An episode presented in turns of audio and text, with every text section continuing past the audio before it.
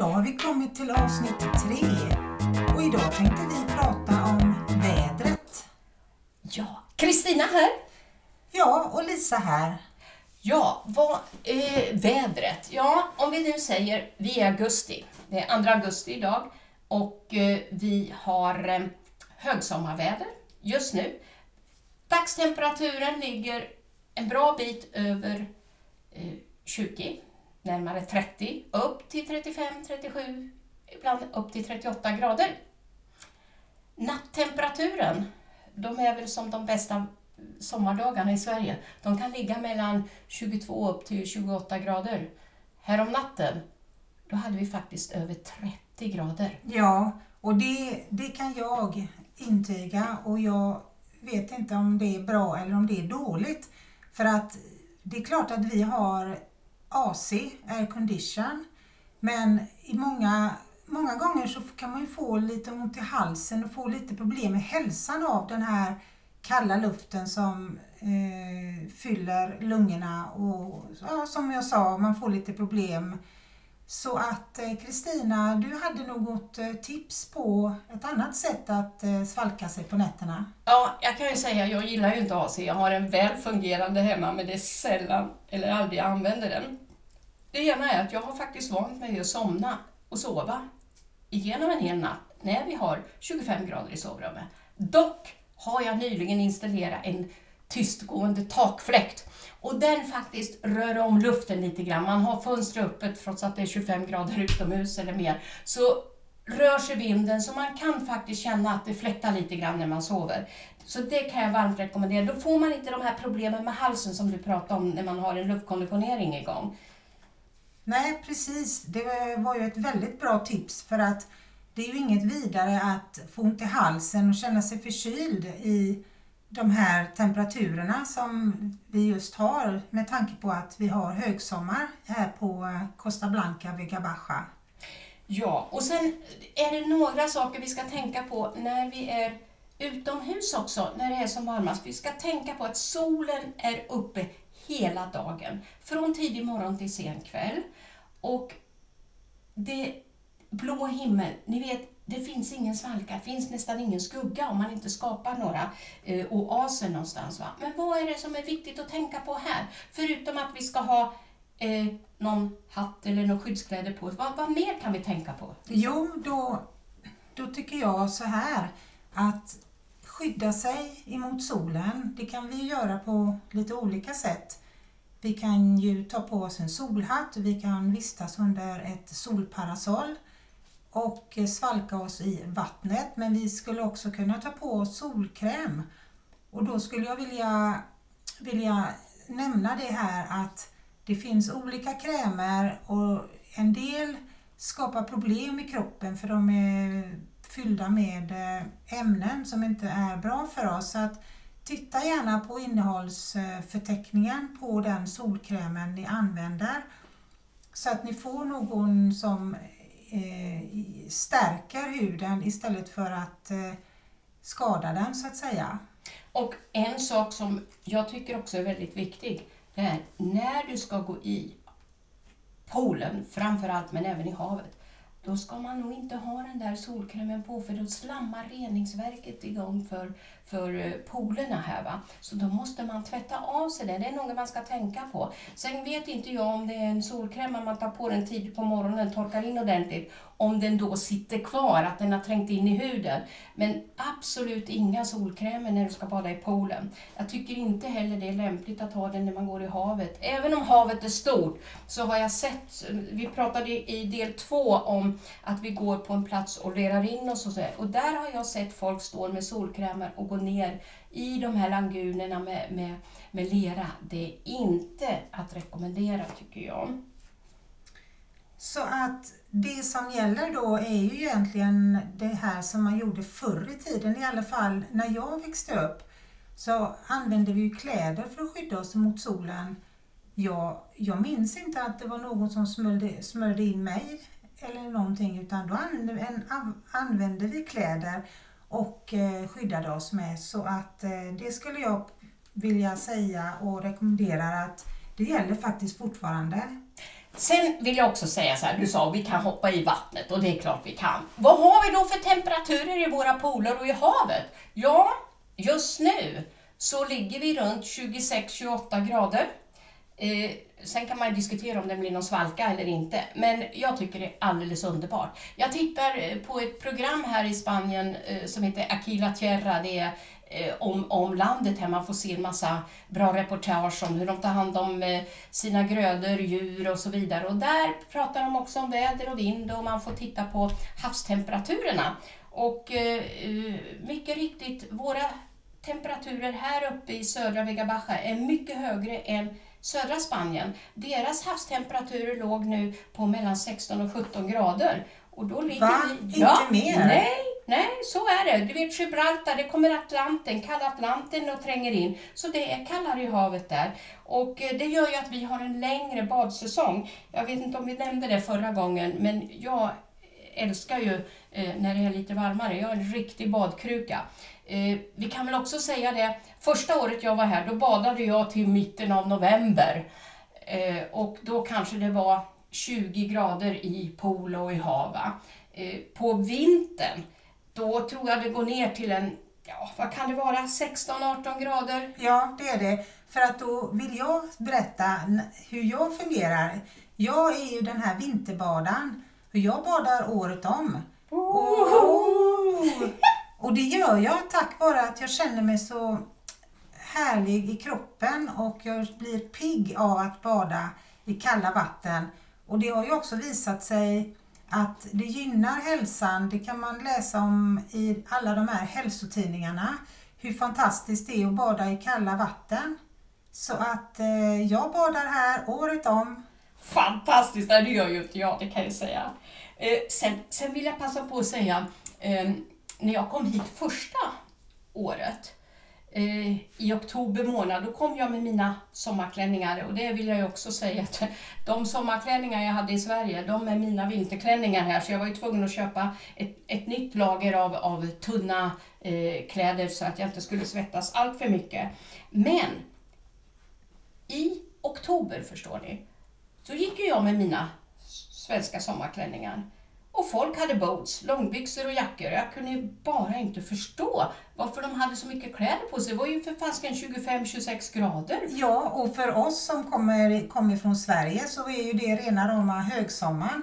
Och vi, ja, jag hade också, precis som Kristina säger, väldigt svårt att förstå hur kunde dessa människor ha på sig boots upp till knäna, långbyxor, Fattar skinnjackor. Det, Ja. för, för oss var det ju en överraskning. Ja. Men, men det har hänt någonting sedan dess. Ja, år två då. Då började jag också trä på mig i oktober trots att det var 25 grader. Och jag vet inte om det här stämmer, men jag har ändå fått det förklarat från, från eh, en person om att i varma länder så anpassar sig kroppen och framförallt huden och underhudsfettet så att när man vistas under en längre period i ett varmt land, då minskar underhudsfettets lager, så den blir tunnare. Och då kan man väl tänka sig att det är motsvarande om man kommer från ett varmt land och flyttar till ett kallt land som Sverige. Då växer det på och blir tjockare så man klarar kylan mer. Absolut. Och då kan vi ju tänka på det här förra året på vintern. Ja, vilka var det som sprang och köpte tjocka täckjackor då? Ja, Jo. precis! Lisa. Och Kristina! Så är det. Så att det, lå- det låter lite konstigt, jag vet det. Men eh, vi tror på den här förklaringen med underhudsfettet. Alltså.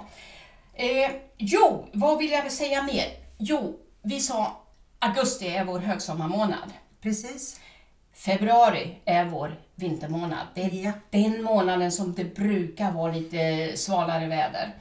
Eh, ibland kan vi sluta av oktober, november ha lite, ska jag säga, regn, regn, lite kraftiga vindar och sånt här. Va? Det kommer in ibland. Va? Eh, men lite då och då under året så kommer det in något som heter kalima här. Och då undrar man, vad är kalima?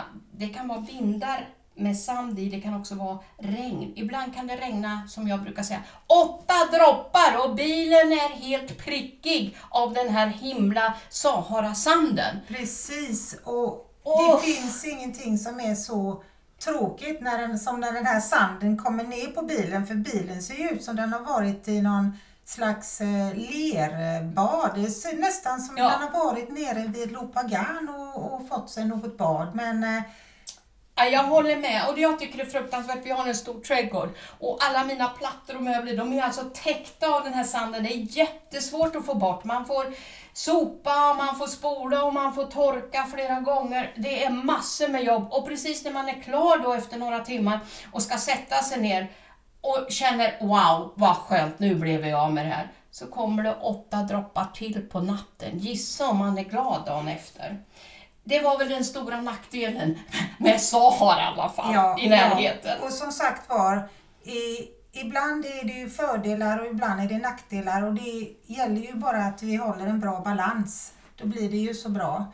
Och vad det gäller det här med balans så vill jag samtidigt prata om detta med vätska. I det här varma klimatet så jag tror ju att alla förstår att man behöver dricka vatten och andra drycker. Och ibland är det ju faktiskt så att man tänker inte på hur mycket mer du behöver dricka och man kanske inte känner att man är törstig. Men det är viktigt att ha en strategi för sitt eh, vattenintag och sitt vätskeintag så att man kan må bra och få en bra vätskebalans i kroppen. Det här är superviktigt. För jag känner nu igen mig själv att jag kan bli lite tung i huvudet, eh, liksom på gränsen till att jag får en huvudvärk. Och då vet jag direkt, det här har bara med mitt vätskeintag att göra. Jag har fått för lite, för man svettas, man svettas. Och det är nyttigt att svettas, men det är minst lika nyttigt, om inte mer nyttigt med att dricka mycket vatten. Ja, precis. Och som sagt var, det, det är bra att ha en strategi för det. Så att man verkligen mäter och blir uppmärksam på hur mycket vatten man har fått i sig på ett eh, dygn eller under en eh, solig dag. Ja, och jag tillhör ju de där som lite lite udda då igen här. Jag dricker ju inte vanligt vatten, jag måste ju ha bubbelvatten. Och ibland när jag dricker det här vattnet så tycker jag det smakar liksom ingenting. Jag tycker det är så tråkigt. Så då brukar jag dopa det med någonting då. Då brukar jag ta lite citron och klämma i. Eller jag köper någon sån här grapefrukter och tar i. Vilket jag tycker är lite mer uppfriskande att dricka. Och då dricker jag faktiskt ganska mycket. Jag har blivit bra på det att dricka. Eh, Ja du, Ja. Jag, kan, jag kan se en progress här Kristina. Du har gått eh, från eh, 0 till 150 Ja. och det är fantastiskt att du eh, hittar smaksättning Ja. och speciellt citronen vet vi ju eh, innehåller fantastiska mineraler och eh, processer som hjälper till att eh, hålla våran kropp och våran hjärna i, i gott skick för att det, som, det som också är viktigt är ju att kroppen hålls alkalisk och eh, de här sakerna kommer vi att prata mera om eftersom att det här är ju mitt favoritämne. Hur vi behåller en perfekt hälsa och balans och kan må bättre och leva på ett sådant sätt som vi önskar. Och då vill jag bara flika in, jag har ju en inte jättestor trädgård, men relativt stor trädgård. Och jag har ett citronträd. Och det här har jag också fått lära mig nu, att ju mer jag vattnar det här trädet, så är det inte bara att citronerna blir större, utan de blir på något sätt sötare. Alltså citronerna är så himla goda här nere. Och jag vet inte om man kan kalla det ekologisk odling, men den får bara vanlig, vanlig näring som trädgårdsmästarna ger. Men de är så söta och fina, de här citronerna. Ja, det är ju fantastiskt att kunna gå ut på morgonen och plocka sina egna citroner och antingen pressa i ett glas vatten men också skära tjockare skivor av citronen och lägga i en bringare. Det blir Precis. ett fantastiskt eh, gott eh, vatten och nyttigt samtidigt. Det är väl bara jag som då ska ha gas i, i vattnet då, då. Men annars så är, håller jag fullständigt med dig. Och det är ju fantastiskt egentligen. Jag brukar säga det, man vaknar på morgonen här under sommartiden från eh, Eh, april, maj och så vidare upp till november, dis, eh, eh, förlåt, ja november, eh, så börjar man ju ta på sig bikinin. Och så går man ut i, i trädgården och så sitter man och äter frukosten. Det är ett fåtal gånger som man inte kan, på grund av väderleken, äta frukost ute. Eh, så att man, man, har det fantastiskt bra här egentligen. Ja, vi har det helt underbart här och som jag pratade om tidigare vad det gäller det här med parasoller och sånt så eh, kom ihåg att ha ditt parasoll och ha din solhatt för som sagt var solen är enormt stark och eh, vi, vill ju, vi, vill, vi vill ju undvika solskador vilket du faktiskt kan få här. Jag har, jag har hört flera exempel på det, människor som har vistats i solen och de har bränt sig enormt, enormt mycket. Och själv, själv så har ju både jag och Kristina faktiskt en utbildning i en första hjälpen-utbildning i att hjälpa och eh, ta hand om andra mm. som eh, eventuellt har blivit eh, solskadade mm. så att säga. Men också förebygga det här så att ifall vi ser människor som ja, vi ser att de börjar att få för mycket sol så kan man också gå fram och prata med människor som, som att eh, vi bryr oss om hur de har det. För det, för det är faktiskt så att är man inte van att mm. vara mycket i solen då kan det bli eh, lite fel och eh, att eh, ja, vi vill ju att alla ska må bra. Jo, jo, jag håller med dig. Jag måste ju få berätta en annan sak. Nu sitter vi här och, och det är supervarmt och vi svettas och allt sånt här och det är väl helt okej. Okay. Men för ungefär tre år sedan, då snöade det faktiskt här. Ja, just det. Åh gud! Och, och, och sista gången det snöade här då, det var ju 92 år innan, så att det är ju väldigt sällsynt okej, okay, det var inte kallt i luften och marken va. Så att det smälte ju bort på 10 minuter. Men det var ganska häftigt när man stod här vid poolen och såg de stora snöflingorna landa i palmernas kronor och de blev snötäckta för några minuter. Det var ganska häftigt. Då var man precis som barn. Alltså, Åh gud, det snöar! sa man och tog kort. Ja. precis som man inte hade fått nog av det när man var i Sverige. Men det, det var en häftig upplevelse måste jag säga. Ja, och jag instämmer helt och hållet. För att bara det att se all, alla de här snöflingorna, det gjorde att jag för ett väldigt kort, kort ögonblick började att fundera på, men Lisa, är du i Sverige nu plötsligt? Men det såg jag ju att jag inte var. Men just den här kombinationen att jag är i Sverige. Nej, det är jag inte, men vänta nu, det är något som är fel. Och det var ju det här med snön då. ja, ja, så kan alla, det gå. I alla fall så tycker vi, eh, vi klarar värmen när vi sköter oss som du sa Lisa. Vi dricker vatten, vi har en solhatt på oss, vi går på stranden, vi svalkar och sitter gärna under parasoll, simmar och alltihopa. Så att jag skulle vilja säga, eh, om ni har några undringar och funderingar på hur det är att leva när det är varmt. Vad gör man? Ja. Hur orkar man? Så ja, får ni tips. gärna höra av er, för nu har vi faktiskt startat en Facebookgrupp.